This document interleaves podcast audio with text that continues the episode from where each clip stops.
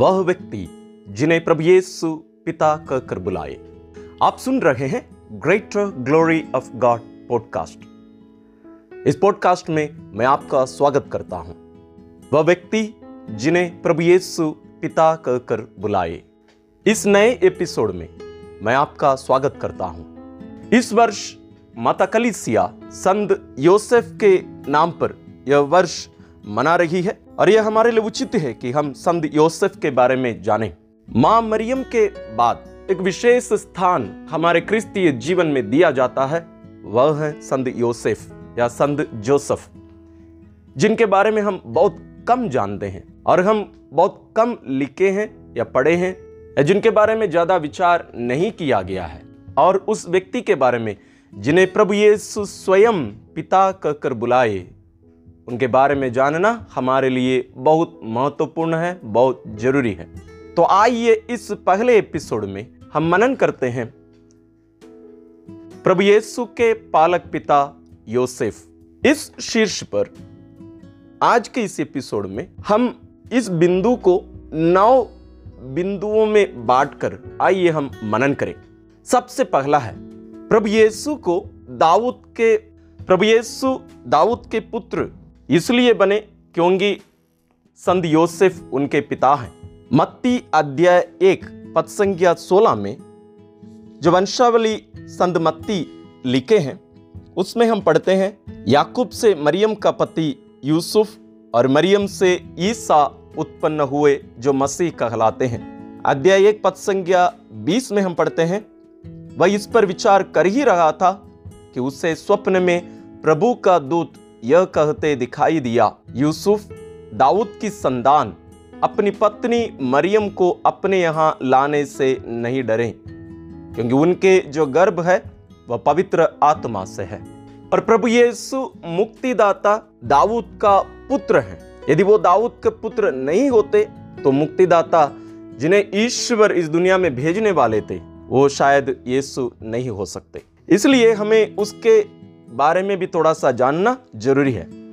जिसके बारे में हम सामुवेल का दूसरा ग्रंथ, अध्याय सात, पद संज्ञा बारह से चौदह में हम पढ़ते हैं, जब तुम्हारे दिन पूरे हो जाएँगे और तुम अपने पूर्वजों के साथ विश्राम करोगे तो मैं तुम्हारे पुत्र को तुम्हारे उत्तराधिकारी बनाऊँगा और उसका राज्य बनाए रखूँगा। आगे की बात आप लोग पढ़ लीजिए। तो ईश्वर का राजा दाऊद के साथ ये जो विधान है, दाऊद का विधान कहला जाता है। ये संत योसेफ के द्वारा ये पूरा होता है वास्तव में, क्योंकि मरियम दाऊद के वंश की नहीं थी, योसेफ थे। और प्रभु यीशु दाऊद का पुत्र कहलाते हैं संत योसेफ के द्वारा, उनके कारण ही। इसलिए बाइबल में भी हम अलग अलग जगहों पर हम पढ़ते हैं, लूक का अध्याय चार पद संज्ञा बाईस योगन अध्याय एक पद संज्ञा पैंतालीस। योगन अध्याय छह पद संज्ञा बयालीस। और भी अलग अलग जगहों पर हम इसके बारे में पढ़ सकते हैं। तो यीशु को दाऊद का पुत्र होने का जो अधिकार योसेफ या जोसेफ के द्वारा मिला। दूसरा बिंदु है, यीशु इब्राहिम की भी संतान है। संद यह भी अधिकार संद यूसुफ के द्वारा उन्हें मिला। मत्ती अध्याय एक पद संज्ञा एक में हम पढ़ते हैं, इब्राहिम की संतान, दाऊद के पुत्र, ईसा मसीह की वंशावली। तो प्रभु यीशु न केवल दाऊद के पुत्र हैं, बल्कि इब्राहिम की संतान है। हर यहूदी, इब्राहिम की संतान है। ये यहूदी कैसे हम बोलेंगे कि ये फलाना व्यक्ति यहूदी है? इसके बारे में हम उत्पत्ति ग्रंथ अध्याय सत्रह पद संज्ञा दस में हम पढ़ते हैं, मैंने जो विधान तुम्हारे और तुम्हारे वंशजों के लिए निर्धारित किया और जिसका तुमको पालन करना चाहिए, वह इस प्रकार है। तुम लोगों में से हर पुरुष का खतना किया जाएगा। यहूदियों का खतना होता था, आज भी होता है। तो ईश्वर और इब्राहिम के बीच का जो विधान था उसका चिन्ह है खतना। और यह यूसुफ के द्वारा यीशु को किया गया था। तो यह अधिकार, या यीशु इब्राहिम की संतान, ये इस खतने के द्वारा होते हैं। वास्तव में क्योंकि ये विधान ये यीशु पूरा करने के लिए भी आए, उसको वो पूरा करते भी हैं। और इसके द्वारा ही वो ईश्वर का जो विधान है, मुक्तिदाता के रूप में इस दुनिया में भेजे जाने वाले थे, वो सब इसके द्वारा पूरा होता है।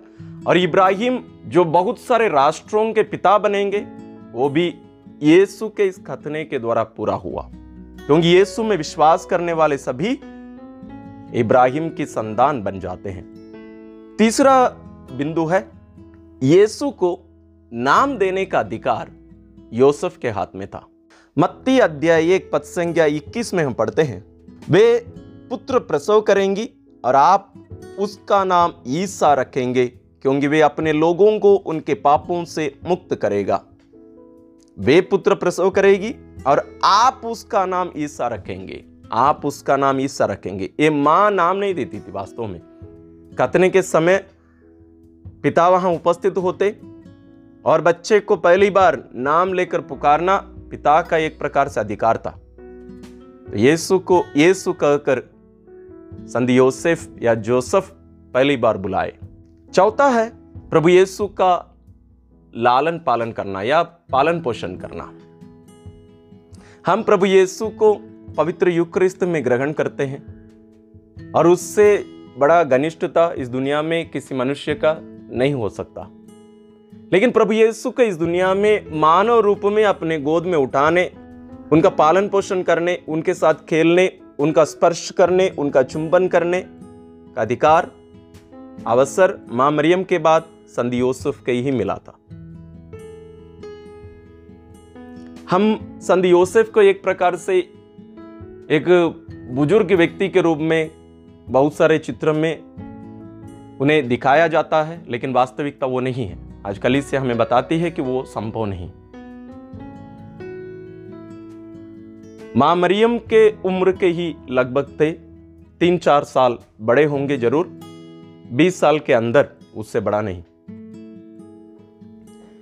तो ये पिता अपने इस पुत्र को कितना प्यार से लालन पालन किए होंगे, उनके साथ खेले होंगे, उनका चुंबन किए होंगे, उनका स्पर्श किए होंगे, ये सामान्य रूप से जो होता है माता पिता अपने बच्चे के साथ कितना लाडले से, कितना प्यार से उसके साथ खेलते हैं, उसका दुलार करते हैं, हम सभी देखे हैं, आप सभी जानते हैं।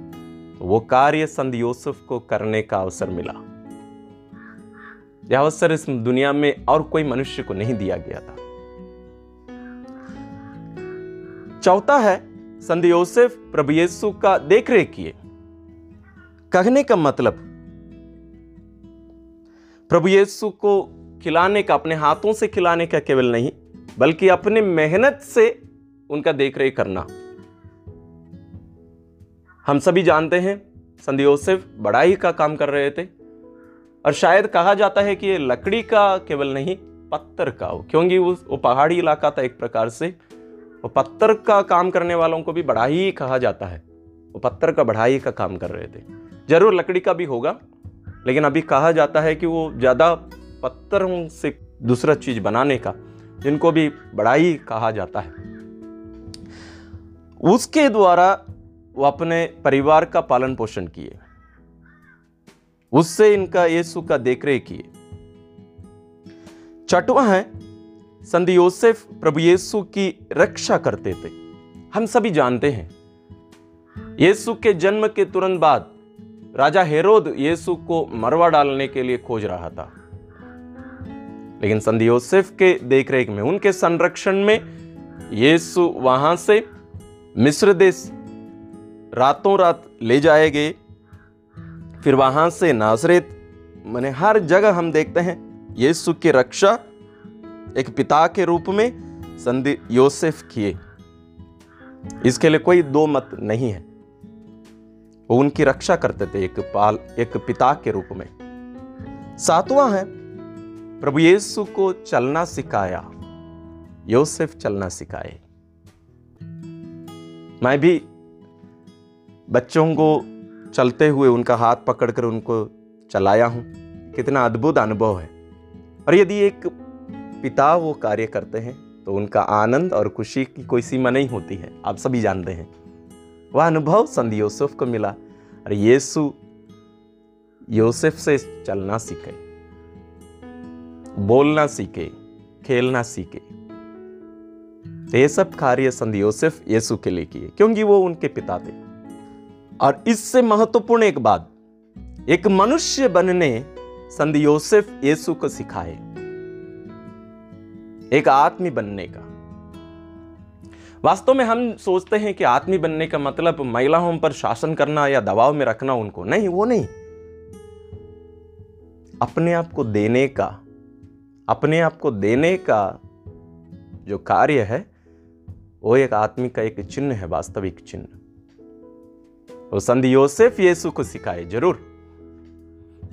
संधि योसेफ मरियम का पति होने के बावजूद, वो अपने आप को पूर्ण रूप से देकर ईश्वर की इच्छा पूरी करते हुए मरियम को, मरियम का ईश्वर के पुत्र की माँ होने के बुलाहट को पूरा करने में संधि योसेफ सौ प्रतिशत अपने आप को समर्पित कर लिए थे। एक समर्पित व्यक्ति।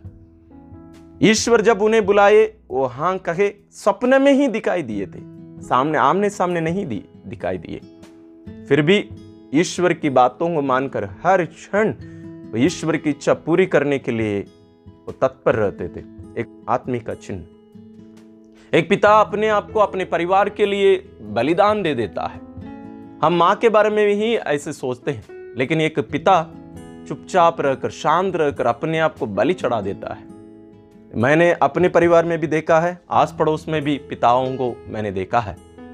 लेकिन उन लोग शांत रहते हैं, संत योसेफ के समान। उसी प्रकार संत योसेफ यीशु को सिखाई एक आत्मी बनने का। और नवा बिंदु है, यीशु को अपने पैर में खड़ा रहना, यानी आत्मनिर्भर बनना, संत योसेफ यीशु को सिखाए। एक पिता का कर्तव्य यह बनता है अपने बाद अपने पुत्र को अपने पैर में कड़े रहकर अपने परिवार को आगे ले चलने का, अपनी जिम्मेदारियों को निभाने की शिक्षा एक पिता अपने पुत्र को देते हैं। उसी प्रकार संत योसेफ यीशु को एक शिक्षा दिए और यीशु अपने जीवन में उसको पूरा भी किए। तो ये आज के ये पहले दिन में हमने यीशु के पालक पिता योसेफ के बारे में हमने मनन किया। इन बिंदुओं पर आप ज़रूर और भी गहराई से मनन करिए और यदि आप इस चैनल को अभी तक सब्सक्राइब नहीं किए हैं। सब्सक्राइब करिए, क्योंकि आने वाले दिनों में हर दिन आप संत योसेफ के बारे में सुनेंगे, हम एक साथ मनन करेंगे। और आप अपना विचार ज़रूर कमेंट्स में लिखिएगा। इसको सुधारने, और यदि आपको लगता है कि इसमें और भी बिंदु जोड़े जाना चाहिए, मैं मानता हूँ ज़रूर जोड़े जाना चाहिए। आपके मन में ऐसे कोई बात आए, आप ज़रूर कमेंट्स में लिखिएगा। ईश्वर हम सबों को संधि के द्वारा आशीष प्रदान करें।